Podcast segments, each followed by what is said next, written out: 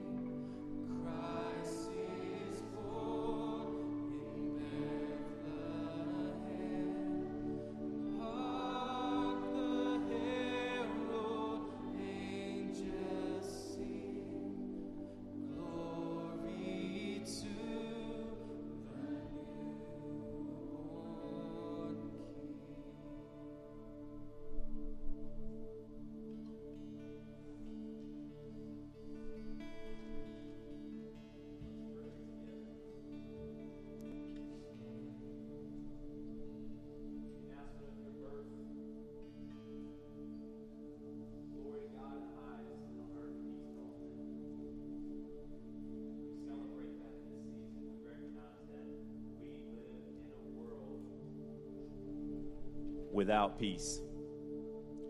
In a world that struggles, strife between each other, between us and you. So, Lord, as we focus in on this season, help us have that perspective. You came to bring peace. You bore our sins that we would have peace with you, and that peace flows outward so that we may share this love with others. The church would be the ultimate picture of this peace. Lord, we pray that this would happen. Father, we come to you now with these prayer requests, knowing that you are still active with us. Your spirit is still here. You hear our prayers. You work in this world. And so we confess these things to you, to submit them to you, and ask for your help. God, we pray for the Steen family and for Rick and for his uh, and for his brothers, his brother and sisters. God, they loss of their mother this morning. God, we pray that as they grieve and process this, that you would turn their hearts to you.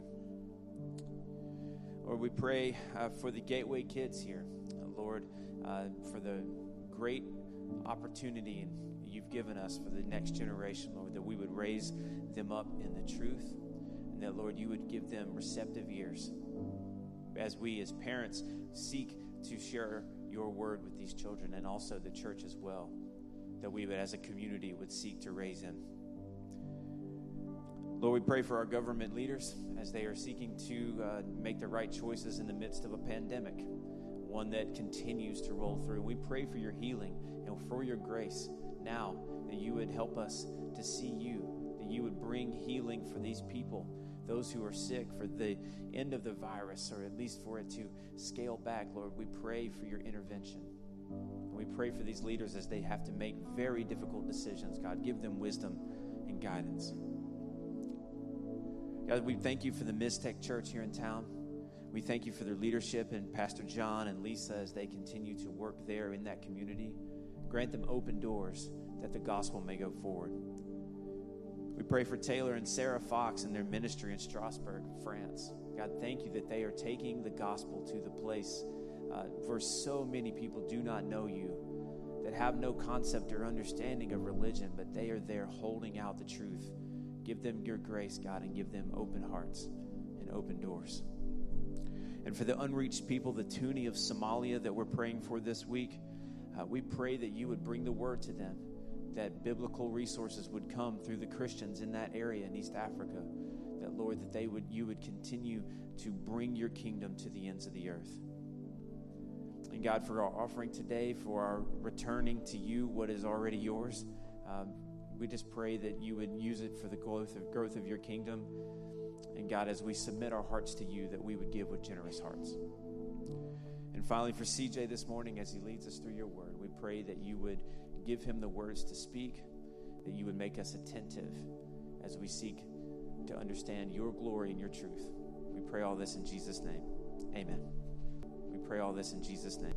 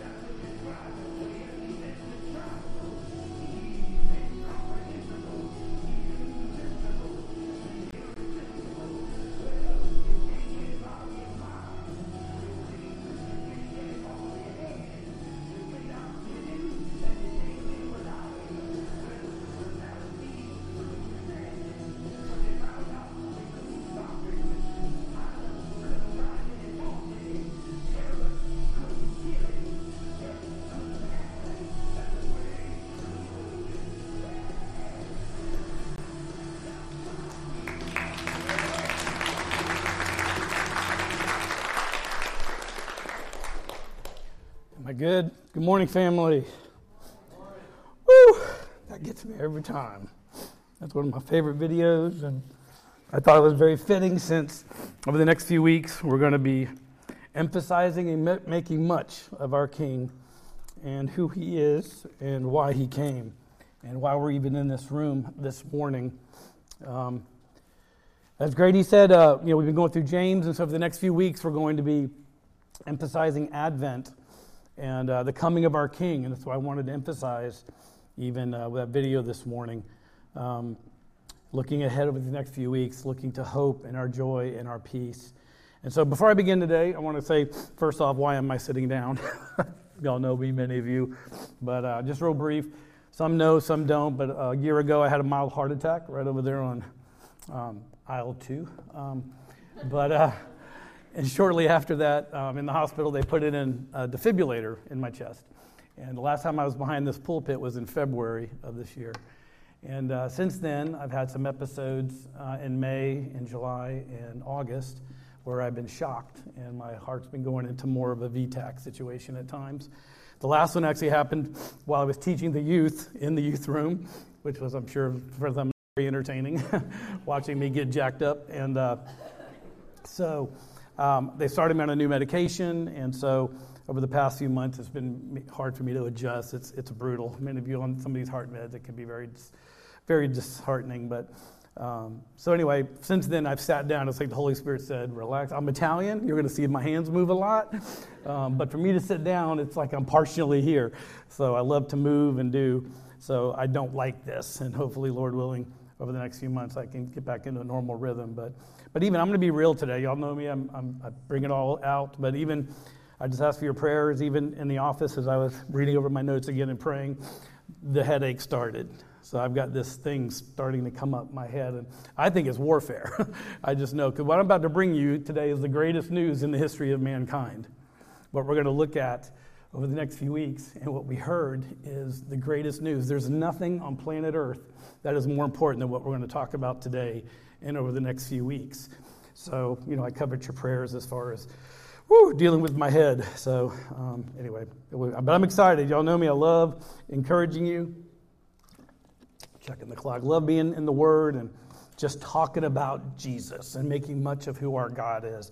And guys, that's what we're going to talk about today. We this morning we're going to look at, and I always I ask Grady over the years. I love this is one of my favorite Advent things to share on because of just you know, in Scripture, sometimes I, t- I have to teach on Psalm 145 when we were going through the Psalms, and uh, some of those chapters and, and verses are just the verses, the mind blowing ones, the wow factor. I mean, there's not even a word in the English language that can describe who He is and how amazing He is. And some of the verses we go through, they're just so beyond our finite minds. And that's what we're talking about today. Today, we're going to look at the wonder and the hope of the incarnation. There's no, it truly is unbelievable what we're about to talk about. And I hope that we are reminded today about how amazing it is because this is the greatest news we get to have to share during this season. Is there something wrong? I'm sorry, buddy. Brian, we good? Should I lower it a bit? Okay. Sounds like a little echo. But this is the beauty of what we're doing. This topic is incredible, and it's why we're in this room. And it's safe to say, I'm looking around, I would be remiss to think that majority of you in this room are probably followers of Jesus Christ and have placed your faith and trust in him. But during this season, I know with people visiting and stuff, there could be some in here that, as Dr. Lockridge so you know eloquently said, uh, "Do you know him today?" And some of you in here in this room may not know him as we do in a, in a faithful relationship, an intimate relationship. But I will guarantee you this today: before you leave, you will know much about him. You will know who he is and why he came, and what happened from the beginning. And so that's what we're going to talk about today briefly. So, what is the incarnation? We're talking about hope, but there is no hope. that word doesn't exist in our vocabulary without the incarnation. So, we're going to look at what that is first. So, if you would please stand, we're going to read the biblical revelation of the incarnation. John chapter 1, 1 through 14. And every time I read this over the years that I, I love meditating on and thinking about the incarnation, is there, there's an echo. I'm sorry, is, is this too high? Brian, my bad. Let me see if I need to lower it. Sorry, everybody. Again, warfare.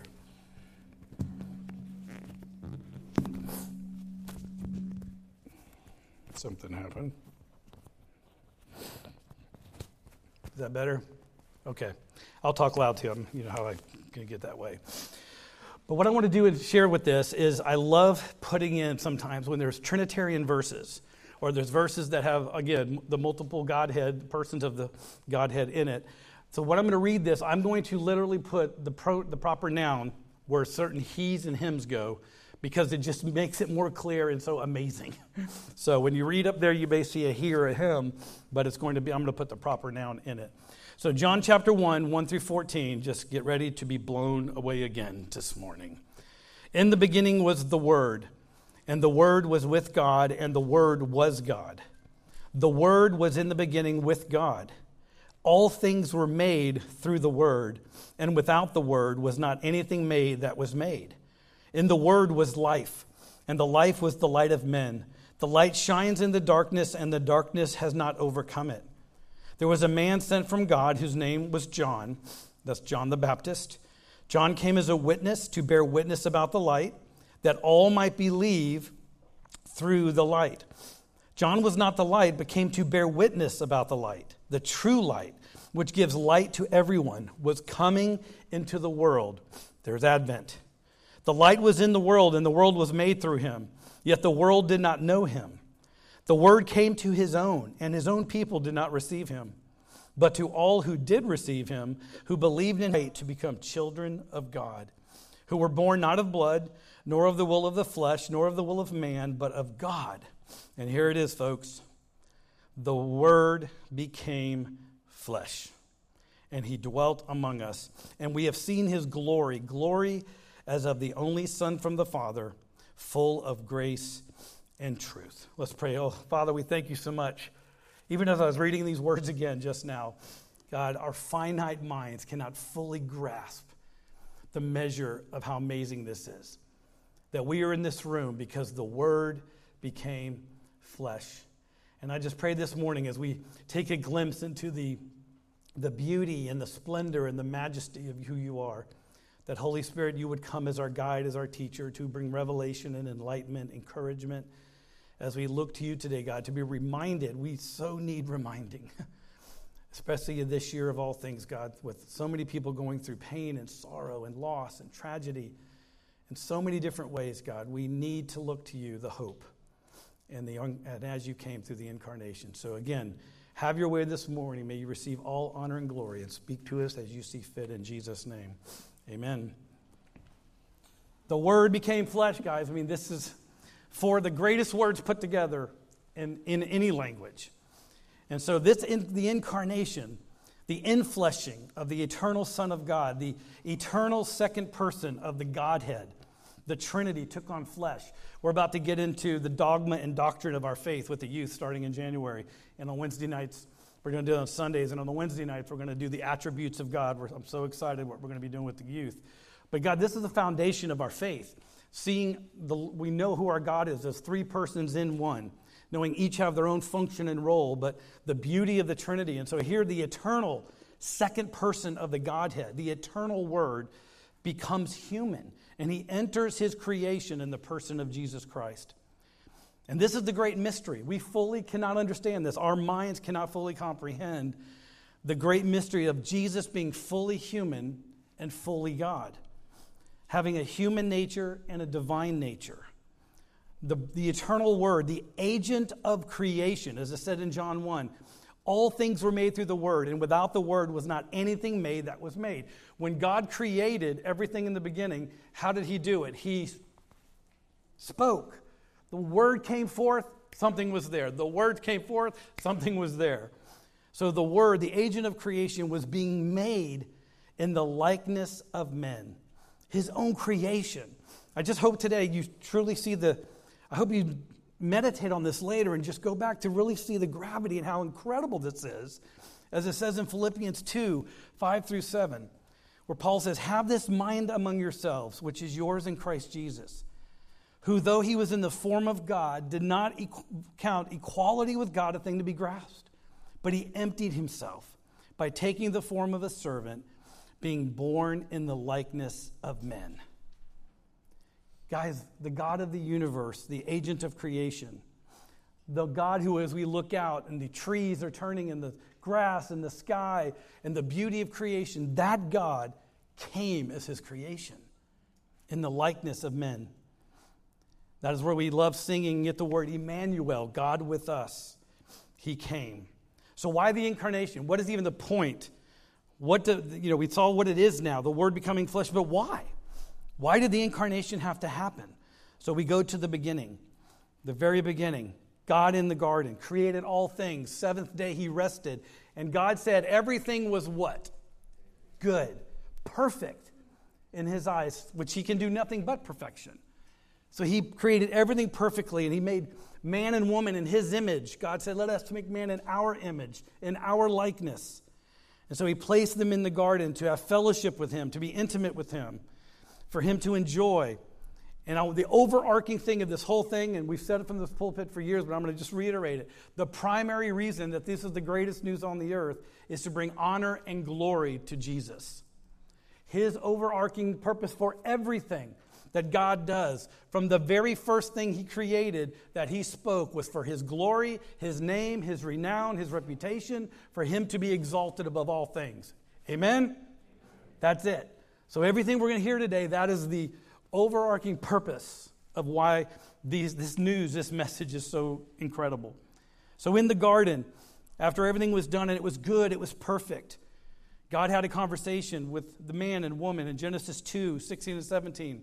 And again, you're going to hear a lot of things that you've heard many times, but guys, we need to be reminded of this. This is why we're here. This is why we can even say there is hope on this earth. And the Lord God commanded the man, saying, You may surely eat of every tree of the garden. But of the tree of knowledge of good and evil you shall not eat. For in the day that you eat of it, you shall surely die.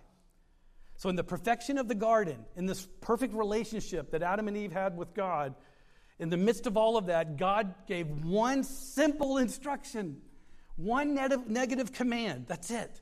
For there to continue to be perfection, for Adam and Eve to live forever, for them to enjoy the beauty of His creation, He gave them one negative command do not eat. And we know the result. In the midst of that, a serpent came. And we know it, the serpent is Satan or the devil in Genesis 3 4 through 6. The serpent said to the woman, You sure will surely not die. And even before this, he literally said, It was a question, indeed, did God really say? Questioning God's wisdom and his ways. And then he comes to this point you will, you will not surely die, for God knows that when you eat of it, your eyes will be open, and you will be like God, knowing good and evil. So when the woman saw that the tree was good for food, that it was a delight to the eyes, and that the tree was to be desired to make one wise, she took of its fruit and ate. She also gave some to her husband who was with her, and he ate. And if there was any, every time I read this, if there any sound effects in Scripture, it would have been dun dun dun dun at that moment, or maybe a big, you know. Because this is what happened, guys, at that moment. After Eve was deceived by the serpent and she gave in, and then Adam did as well. That's a whole other sermon for another day. Adam acquiescing his function. But when Eve and Adam bit, and we get the da-dum, and if you look at the, what she looked to, what Adam deceived her with? Adam, uh, Eve saw that it would um, be good for food, that it would be a delight to the eyes, and that the tree was desired to make one wise. Do y'all know the three temptations Jesus was hit with in the garden? I mean, the, in the wilderness? Those three the lust of the eyes, the lust of the flesh, and the boastful pride of life. And it's talked about later in the epistles. I mean, right out of the gate, this was Satan's mission. This was his deceptive tool. I'm going to hone in on what I believe is going to impact humanity and deceive them with this. And so at that moment of da da, guess what finally entered the reality of man and the reality of earth so quickly into its inception? One word hopelessness. At that moment in time, as brief as it was, we may be considered day eight or day nine or so, hopelessness entered the reality of man. And at that point, Adam and Eve recognized their sin, recognized their rebellion, recognized they pretty much mocked or spit in the face of God, saying, We know better. Isaiah 59 2 puts it so clearly. But your iniquities have made a separation between you and your God, and your sins have hidden his face from you so that he does not hear. Iniquity is having one's own way. And that early on, Adam and Eve looked at each other in bed and had their own way. We know best. And at that point, hopelessness entered the world for all of us. As Adam is our federal head, the second hopelessness came because of sin and rebellion. It was for all of us. Hopelessness was for all of us, all of mankind. There was no way out at that point, according to Adam and Eve. Paul David Tripp, who I'm a theologian and a pastor, and I love him, an author. I'm going to read something from him a little later on. I love this quote by him. He said, The doorway of hope is hopelessness. Hope doesn't exist without hopelessness. There's no need for hope without hopelessness. And so, this is where hope began the inception of hope because what hopelessness came through sin. Mankind in its sinful condition was hopeless. And then here are the two greatest words together in all Scripture but God. Amen? We were hopeless. Mankind was hopeless, but God. And God, at that, again, had a plan and a mission of hope. Hope means an expectation of a good desired. That's how it's defined. In the Greek, it means to which one flees for refuge, to one who puts confidence in, or one who places trust in something. That's hope. So at that point for Adam and Eve, they had to put their place of some good desire to find a place of refuge because they know what they did. So where did they try to find refuge? They sought out trees to be to hide themselves because they recognized they were naked. They made fig leaves, and so they were hiding from God. And at that moment, in their shame and in their nakedness and trying to cover up, this is so awesome. Hope came in the midst of the garden. And every time I think about the incarnation, I had a little chat with Grady about this. This is where I start. The incarnation begins in the garden because it, Genesis 3 8 reveals it for us. And they heard the sound of the Lord God walking in the garden in the cool of the day. And the man and his wife hid themselves from the presence of the Lord God among the trees of the garden.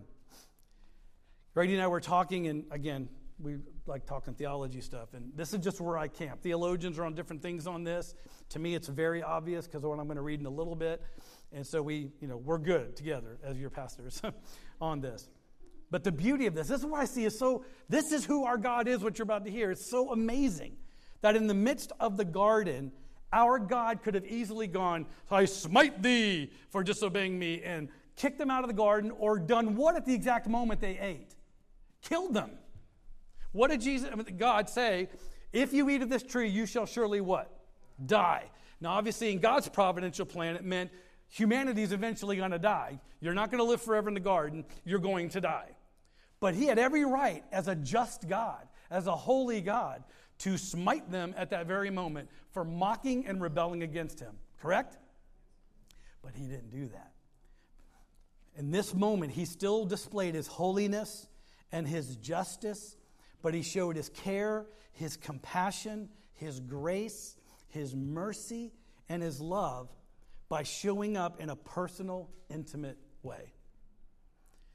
And I submit to you, and Grady and I are in agreement on this, and I just see it, that this is what is called the first theophany in the Bible. Theophany means a visible manifestation of God. And what I believe, and others and theologians, that this is the first time in God's amazing way of doing things that the pre incarnate Christ showed up. That God revealed his glorious splendor and beauty and care and intimacy by showing up in the garden to come to Adam and Eve in that way. He could have easily sat back in the garden on some royal throne or even a mystical thing and had all the animals gather and said, Adam and Eve, come to me. Right? He could have done that as God. But what did he do? He came to them. He walked in the garden, and this is all a part of his glory and his wonder and revealing himself to mankind. He came to them. Charles Spurgeon had some neat insight on this. The pastor and theologian loved Spurgeon. He said, It would have been the worst thing that could have happened to our race if God had left this planet to take its own course and had said, I will leave them to their own way, for they are given over to idols. And the idolatry was themselves. I'm going to do what I want to do.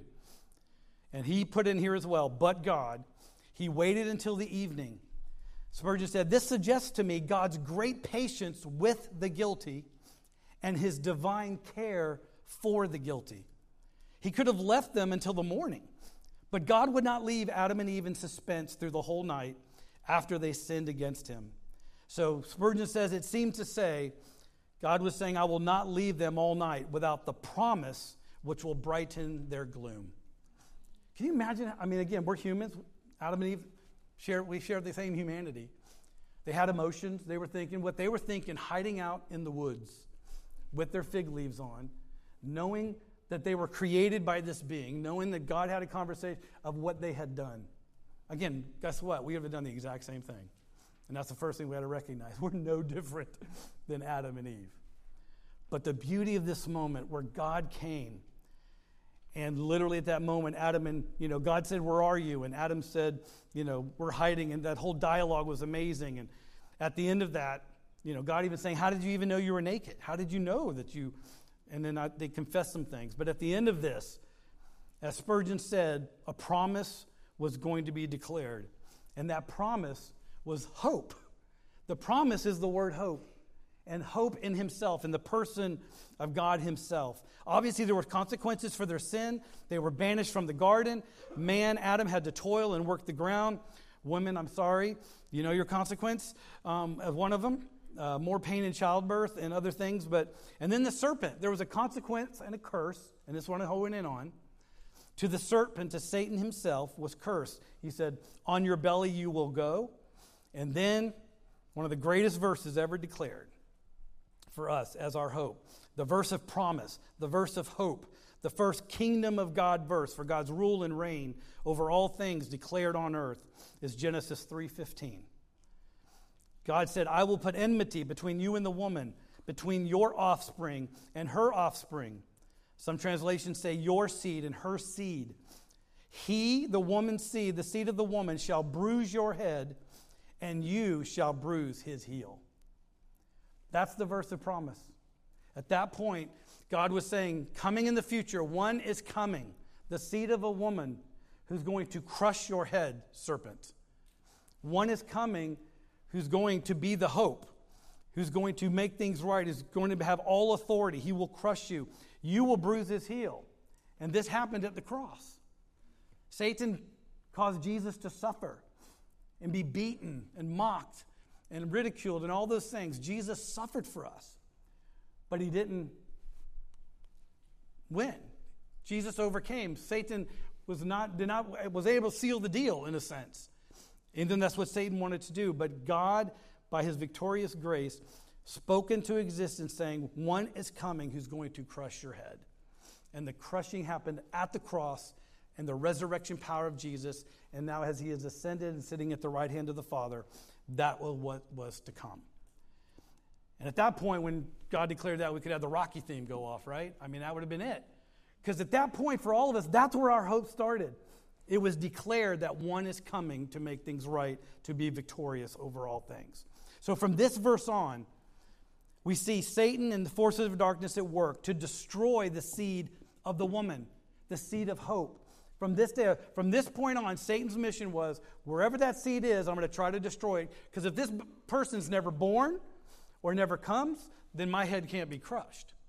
And we see it all throughout the Old Testament. That's why I love just seeing the beauty of the Old Testament, how God operated, but also the forces of darkness at work.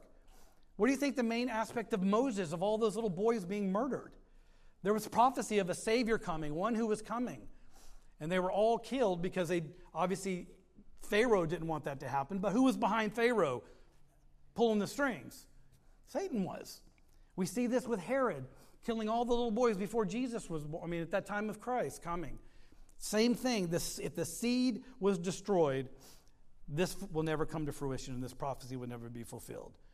So the seed of hope was to come, and Satan knew and tried to do what he could. And all throughout the Old Testament, guys, we see it's incredible. God's mission of hope and redemption unfold.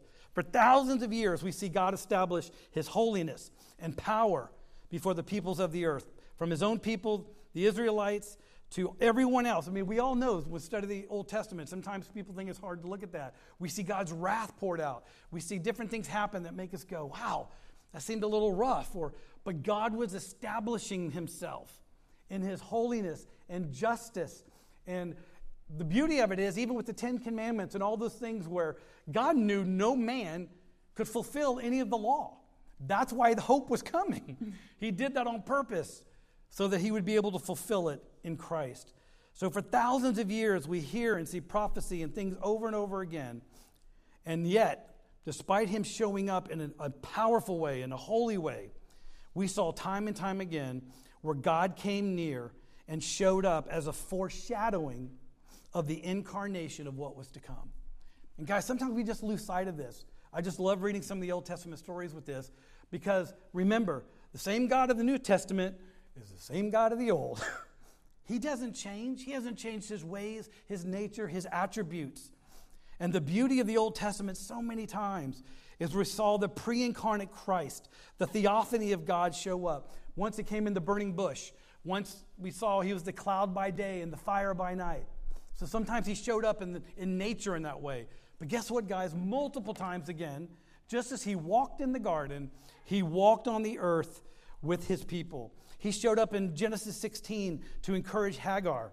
He showed up in Genesis 18 with two of his angels to have a dialogue with Abraham, to speak forth Isaac, to say, Sarah's going to have a child.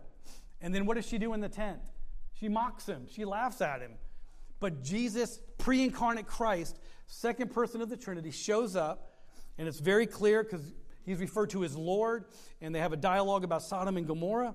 But what I even love about that, and I thought about it this morning, just how amazing God is, that at that moment, the theophany of God, the pre incarnate Christ, spoke to Abraham and encouraged Abraham, saying, You will bear a son, and his name will be Isaac. What seed did Christ come through? Isaac. Here he is, the pre incarnate, speaking forth and encouragement, going, One day, when I come in my glory and I come in human form, it's going to be through your son. That's, but that's who our God is. That's what he does. He shows up in this intimate way. He showed up in Genesis 32 and wrestled with Jacob. We know the story, they're wrestling, and Jacob said, I'm not letting you go till you bless me. And God blesses him and dislocates his hip, the first WWE, like they got into it. I mean, literally, Jacob doesn't let him go. He's like, You're going to bless me. And at the end of it, he said, I saw God face to face. Guys, that's incredible. Another wow moment. And Samson, he shows up with the parents of Samson in Judges 32. And before their little dialogue is over, he, bring, he shows them miracles and wonders and reveals his glory and his power to them. And at the end of it, Sam, uh, Samson's mom goes, I can't believe we're not dead. Literally, she I don't, why are we not dead? We just saw God. So I say those things because I want us to get a grasp when we see and experience and recognize the beauty of the incarnation of Him coming in the form of a babe in human form. I want us to recognize God has always been this way. This is who He is. This is who we can trust and look to, and who our hope is in. God comes down in the midst of His broken creation to fulfill His redemptive plan of hope and to reconcile man to Himself. And He did it for all with the final theophany in the person of Jesus. 2 Corinthians 5 18 and 19, very familiar passage, but as we just said, this was the point of the mission. All this is from God, who reconciled us to himself through Christ and gave us the ministry of reconciliation. That God was reconciling the world to himself in Christ, not counting people's sins against them, and he has committed to us the message of reconciliation. Jesus was sent as a babe in human form to reconcile the world back to Father, to reconcile the world back to Himself. And again, all through the Old Testament, guys, we see prophecy, dozens and dozens pointing to the incarnation, pointing, pointing, thousands of years. We see the mention of the Messiah, or one who is coming, the seed of the woman that's going to crush the head of Satan, was declared. One is coming to set us free, our Savior, our Messiah. And Grady stole my thunder a little. Had to read Luke 1. Thanks, dude. I'm just kidding. But again, I'm going to re- reiterate it. This is the first time how hope was truly declared again, in a more detailed manner, which is just amazing. You can imagine a little teenager, Mary, sitting in the room, and my brain goes here. I just look at scripture simply, I just get excited like a kid. And can you imagine the moment in the angelic realm when God said, Hey, Gabriel, come here? And Gabriel, however the moment is, yes, God, it's time. After thousands of years on this earth, of the earth being formed, and again, Gabriel being created whenever he was created, but he had a name, and there was like Michael and Lucifer and all the others. But this is where my brain goes how amazing it is that Gabriel was called forth and said, It's time to declare hope is coming for mankind, for my creation, to be redeemed and restored back to me. And so Gabriel shows up with this little teenage girl. And I'm going to read it again. And Gabriel said to her, Do not be afraid, Mary. You have found favor with God. You will conceive and give birth to a son, and you're to call him Jesus, and he will be great, and he will be called the Son of the Most High. The Lord God will give him the throne of his father David, and he will reign over Jacob's descendants forever. His kingdom will never end. That's why I played the video. The coming of the king. A king was coming to restore all things. And again, Mary responded, How will this be since I'm a virgin? And Gabriel said, The Holy Spirit will come on you, and the power of the Most High will overshadow you. So the Holy One to be born will be called the Son of God. Can you imagine the moment with Gabriel and just her together? The eternal Son was coming. And I've read this before, and it just is such a great reminder. It's such a humbling thing. God could have had his son come, his redeemer, his savior for the world come in any way possible. He could have come the first time the way he's coming again. The sky can be split open, riding down amongst the angelic realm, or on a horse, or any way possible. Couldn't he? The coming king to restore, to redeem. God could have done it any way he wanted. And Max Lucado does a wonderful little expression here of how God did it. And again, just astounding when you meditate on this. Max Lucado said, It all happened in a moment, a most remarkable moment. As moments go, that one appeared no different than any other. If you could somehow pick it off the timeline and examine it, it would look exactly like the ones that have passed while I have read these words. It came and it went. It was preceded and succeeded by others just like it. It was one of those countless moments that have marked time since eternity became measurable. But in reality, that particular moment was like none other. For through that segment of time, a spectacular thing occurred. God became a man. While the creatures of earth walked unaware, divinity arrived. Heaven opened herself and placed her most precious one in a human womb. The omnipotent, in one instant, made himself breakable. He who had been spirit became pierceable. He who is larger than the universe became an embryo. And he who sustains the world with the word chose to be dependent, sustains the world with the word upon the nourishment of a young girl. God as a fetus, holiness sleeping in a womb, the creator of life being created. God had entered the world as a baby. God was given eyebrows, elbows, two kidneys, and a spleen. He stretched against the walls and floated in the amniotic fluids of his mother. God had come near. He came not as a flash of light or as an unapproachable conqueror, but as one whose first cries were heard by a peasant girl and a sleepy carpenter. The hands that first held him were unmanicured, calloused, and dirty. No silk, no ivory or hype, no party, and no hoopla. Majesty in the midst of the mundane, holiness in the filth of sheep manure and sweat. Divinity entering the world on the floor of a stable through the womb of a teenager and in the presence of a carpenter. A more lowly place of birth could not exist. Off to one side sit a group of shepherds. If it were not for them, there would have been no reception. They sit silently on the floor, perhaps perplexed, perhaps in awe, but no doubt in amazement.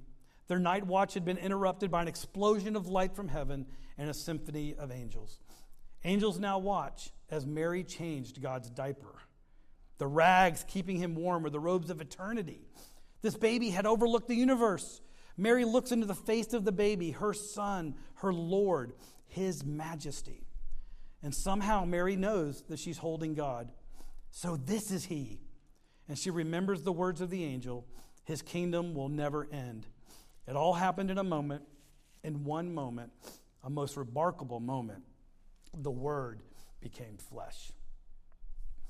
I just love that. It just gives perspective, you guys, the reality of our amazing God who's so indescribable, incomprehensible, truly would come in this way, in the humblest of ways, on a dirt floor, being watched by shepherds who were the lowly of the lows, the first ones to receive him on this earth in that way. What an example for us.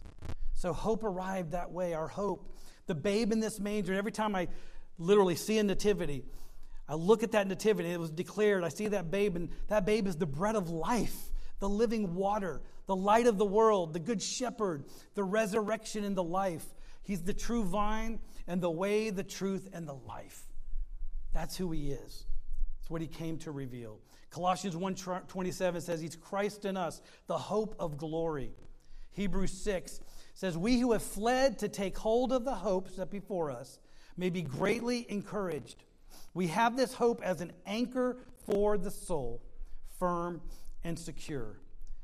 That hope we have is the anchor. It sustains us, it holds us firmly because of who Jesus is and what he came to do to redeem us, to set us free, to bear the wrath of the Father on the cross for us, to take our place. That was his plan of hope and redemption for man. And he came to do that for us, for our hope to, to look to him. One of my favorite scriptures, because that's why we're in this room, Titus 3 4 through 7. When the kindness of the love of God, our Savior, appeared, He saved us, not because of righteous things we had done, but because of His mercy. He saved us through the washing of rebirth and renewal by the Holy Spirit, whom He poured out on us generously through Jesus Christ, our Savior, so that having been justified by His grace, we might become heirs, having the hope of eternal life. Guys, we get to have an intimate personal relationship with hope. Hope is a person, it's not something we attain for. We have hope in a relationship. And we get to experience that on a daily basis. And we get to look forward. I don't know why I'm pointing that way, but we get to look forward. We look ahead. And just like Simon and Anna, who were in the temple for years and years, longing for the coming of the Messiah, and when Jesus showed up in, ba- in the little, his little form as a baby and walking through the temple, and the Holy Spirit led Simon there and said, This is he. This is the one I've been waiting for. Simon was there for years, and he's holding this baby, going, I, my eyes are looking upon my salvation. And Anna, who faithfully worked there, came up too. God led her. Both of these individuals who longed for and waited for their hope. And guys, we are the new Simeon and Anna. That's us.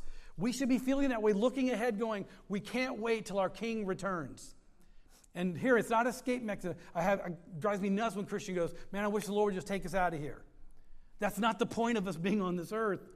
We're to bring honor and glory. We're to be salt and light. We're to be the ambassadors of hope, to point people to Jesus. And during this season, especially, where there's a spotlight on Christ, we're to do this every week. Every Sunday, we're to be about this. Y'all know that, right?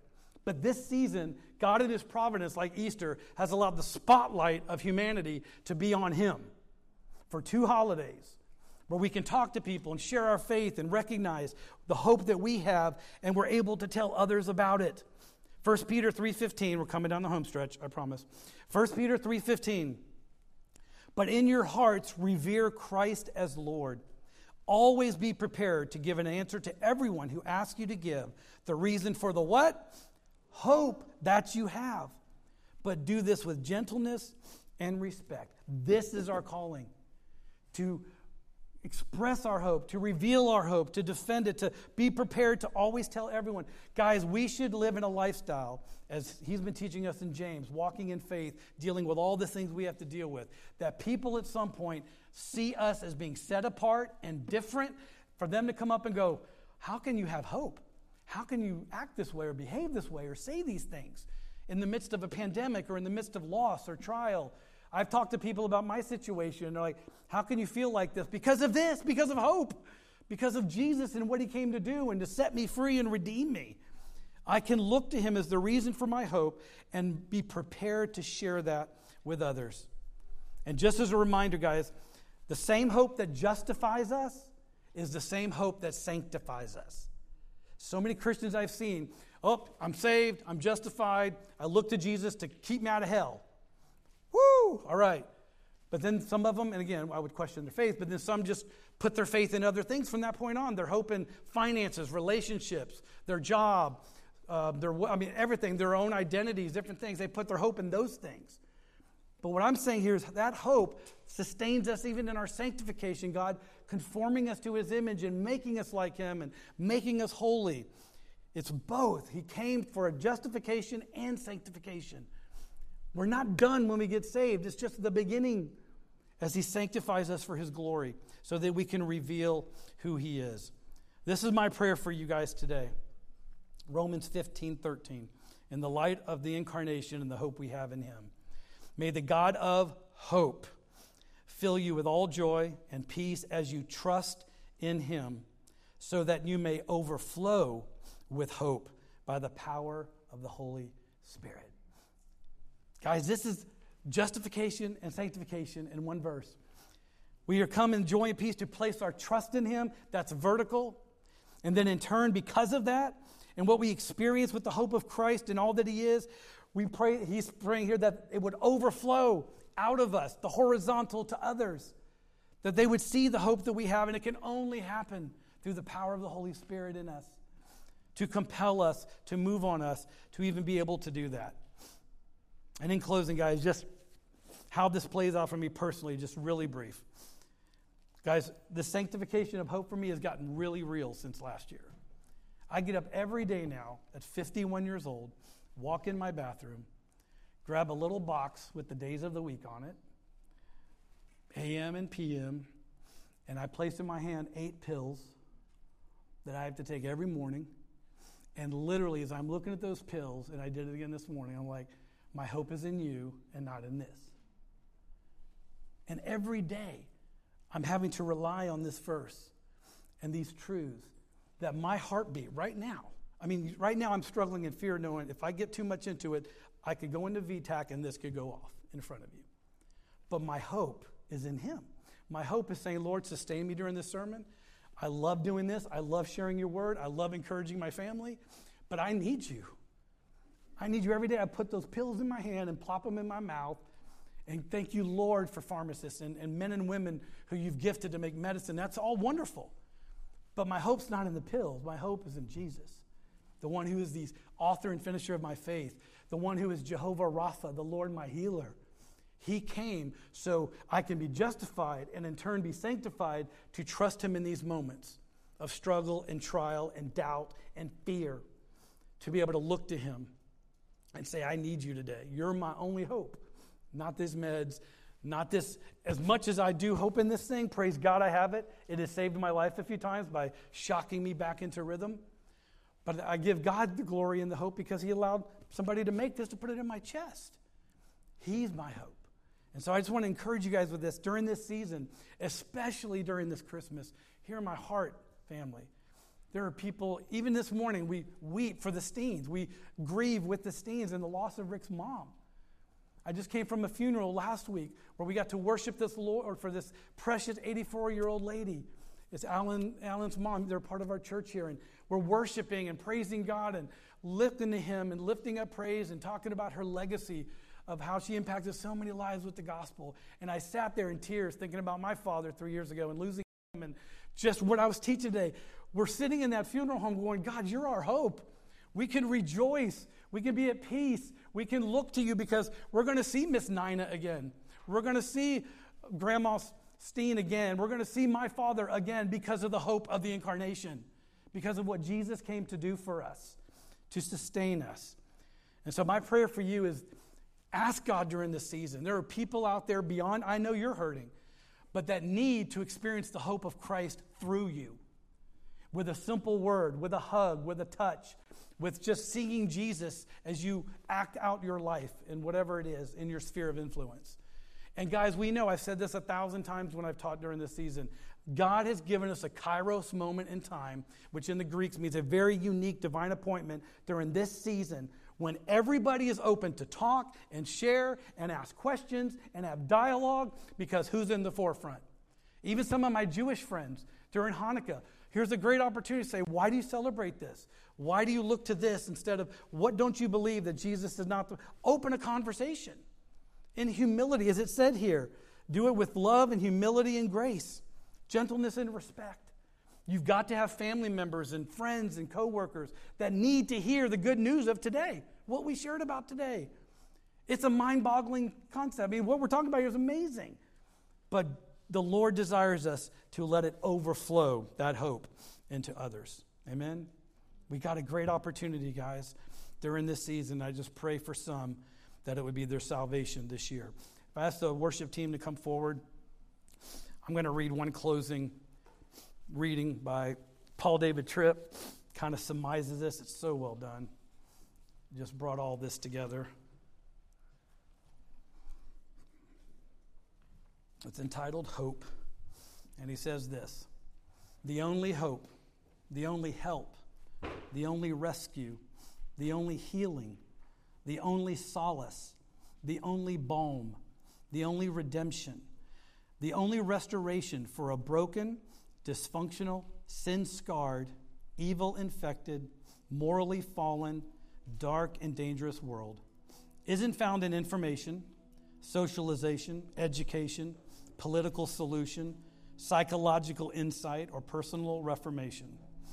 But it's only found in the willing birth, righteousness, humiliation, suffering, sacrifice, and resurrection of our God man Redeemer. No idea can liberate, no power can save, no institution can redeem or restore or resuscitate or recreate what sin has destroyed. So a son had to come the Son of God, the Son of Man. The Creator came to recreate. The Savior came to be the sacrifice. The Blessed One came to suffer, and in suffering, to bless the world with hope, to bless the world with help and rescue and healing and solace and balm and redemption and restoration. The cost of it was his life, it was his birth mission, his resurrection victory. History marched toward his coming, and there was no other way. Let's pray. God, we thank you so much. And truly, uh, we could sit here for the rest of the day and multiple days and just bask in the glory of what we just talked about today. Seeing the beauty of your word and why you came and how you came, seeing your glory and your majesty and your splendor of coming to save your creation that had fallen, that is broken, that rebelled, but by your grace and mercy, for your glory, for your name and renown, for your reputation to be exalted among all things. God, thank you there was no other way. You had a plan. And I just pray, God, that as we leave here today and celebrating this season of Advent, your coming, your arrival in the way you did, that you would give us divine appointments, opportunities to share the hope we have in you. And God, I know many are here going, man, I, Lord, I need you to work on me seeing the hope in my own life.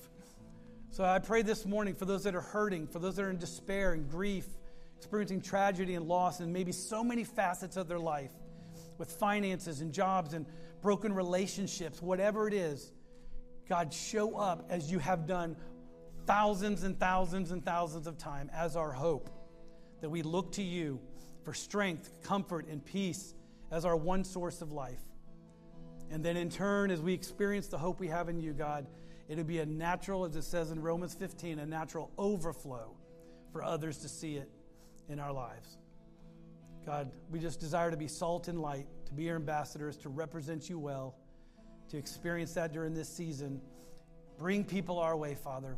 We pray that the day of salvation would be for many of our friends, their family, coworkers, that we can have the opportunity to share and to talk about the hope of the incarnation. Again, God, we love you. We praise you. We thank you for what you've done, for saving us, for loving us, redeeming us, for your honor and glory. In Jesus' name, amen.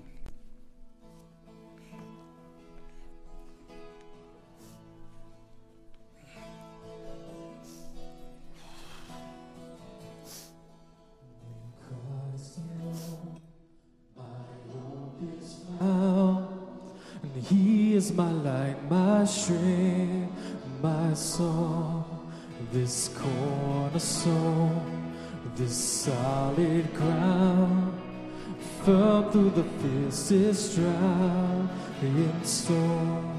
What heights of love, what depths of peace, when fears are still, when striving cease, my comforter, my all in all,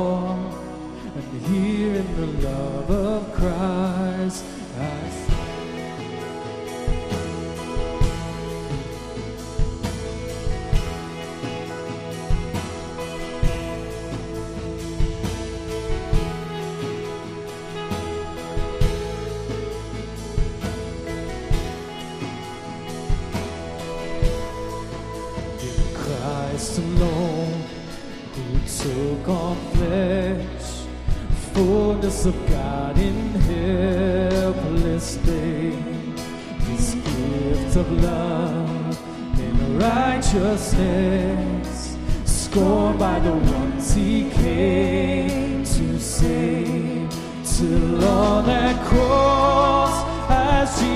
The wrath of God was satisfied.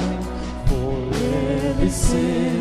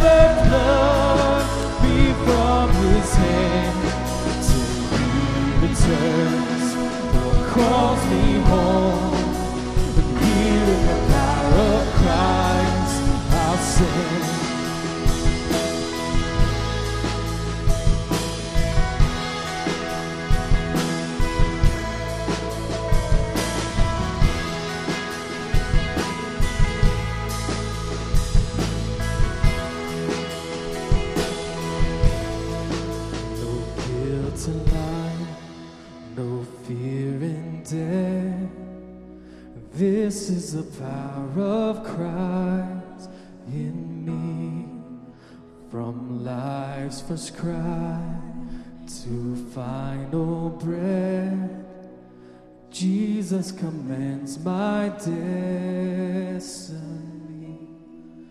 No power of hell, no scheme of man can ever pluck me from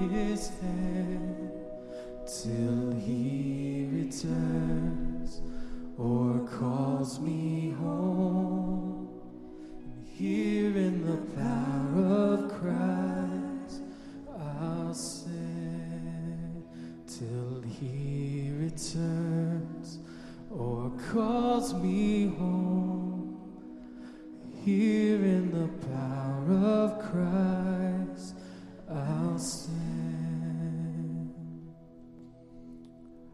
Father, our hope is in you, God. CJ just spoke this morning, God, as we look to that hope, God.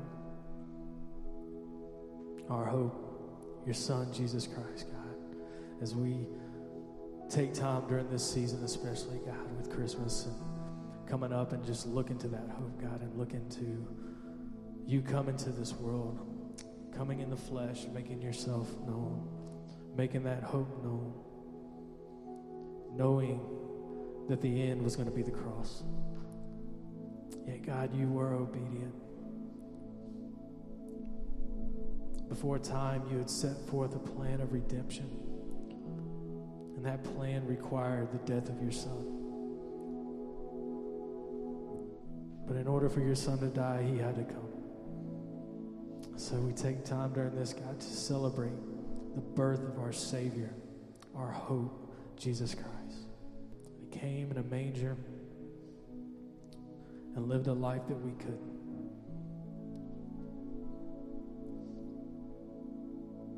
Dwelt amongst men, was tempted in every way that we are, God, yet remained sinless, God.